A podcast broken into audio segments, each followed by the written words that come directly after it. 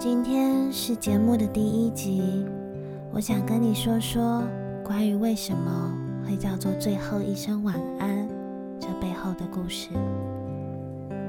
昨天我又梦见小爱了，原来我对她的记忆一直都留在她说着她爱上了一个男孩的那一秒。可当我醒来的时候，才发现，原来我跟他已经很久没见面。也不可能再见面了。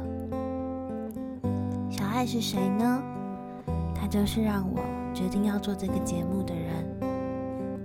他是我的朋友，一个独自在日本打拼的拼命三娘。忙碌的生活让他几乎没有社交的机会，于是感到寂寞的他下载了交友软体，遇见了一个叫阿斯的男人。他是幽默、聪明又温柔绅士。他对他很好，每天照三餐的问候，假日还会带他出去走走。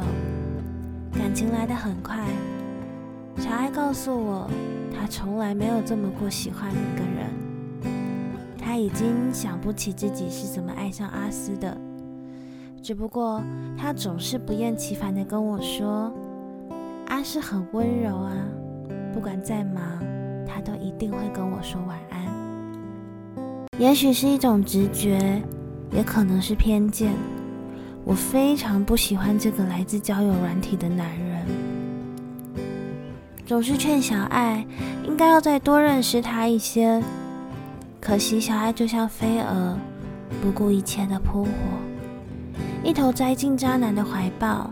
哪怕阿斯一次又一次的出轨，被他抓包，小爱总是能为他说出许多荒谬且令人无法接受的理由。直到有一天，小爱发现了阿斯同时拥有很多个女朋友，而最可悲的是，当他想去找其他女孩理论的时候，才发现自己是交往时间最短的那一个。伤透心的小爱决定离开阿斯，可是落下的那一颗心啊，早就收不回来。后来小爱答应我们，只要时间一到，他就会回台湾，他会离开那个渣男，离开那个伤心的地方。我们天真的以为，等他回来，一切都能从头开始，却怎么也没想到，结局是。我们再也等不到他回来。他在日记里写道：“我对不起你们，那些很爱很爱我的人，因为我要为了一个不爱我的人离开你们了。我实在不明白，晚安这短短两个字，为什么可以带走一个宝贵的生命。”可后来我明白了，也许是在你最需要陪伴的时候，那一个每一天都跟你说晚安的人，就是世界上最特别的人。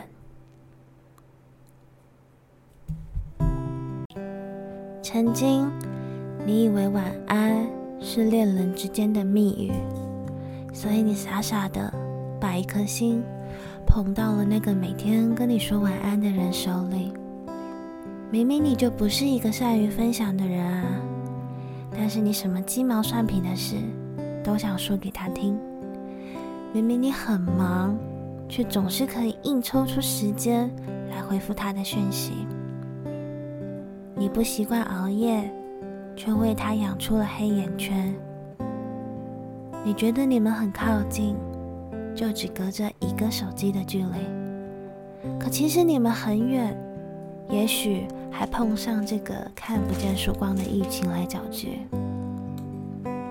直到有一天，那个他离开了，这时你才会明白，原来那句晚安对他来说并没有别的意思，而他也可以同时跟很多很多个人说晚安。其实我懂你，所以在那个真的能好好珍惜你的人出现之前，每一天的最后一声晚安，都请让我暂时代替未来的那个他对你说吧，亲爱的，晚安，你该睡觉了。我是泱泱，我们明天见。那真心与寂寞去纠缠。几人份的床谈到三两句晚安，惹多情的遐想，却轻易的走散。情意绵绵，从遇见一丝间为难，总是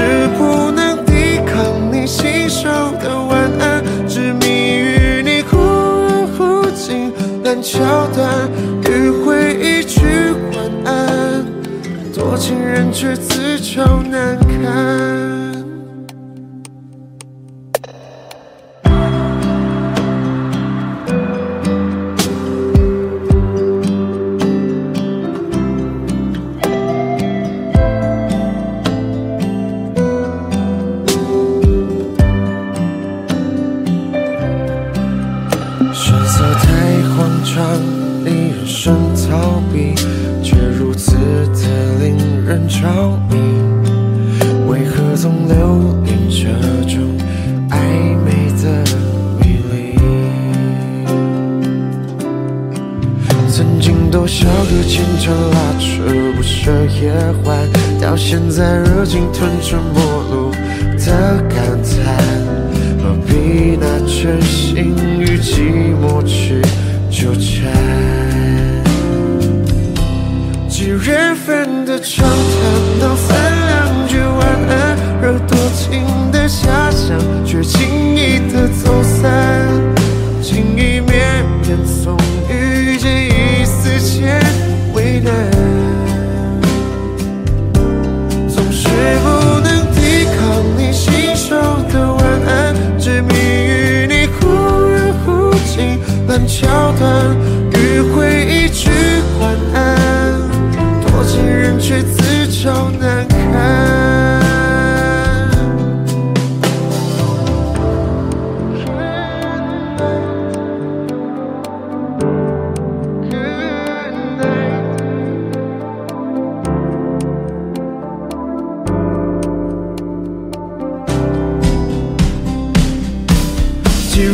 人的惆谈，当三两句晚安，惹多情的遐想，却轻易的走散，情意绵绵，总遇见一丝牵为难，总是不能抵抗你信手的。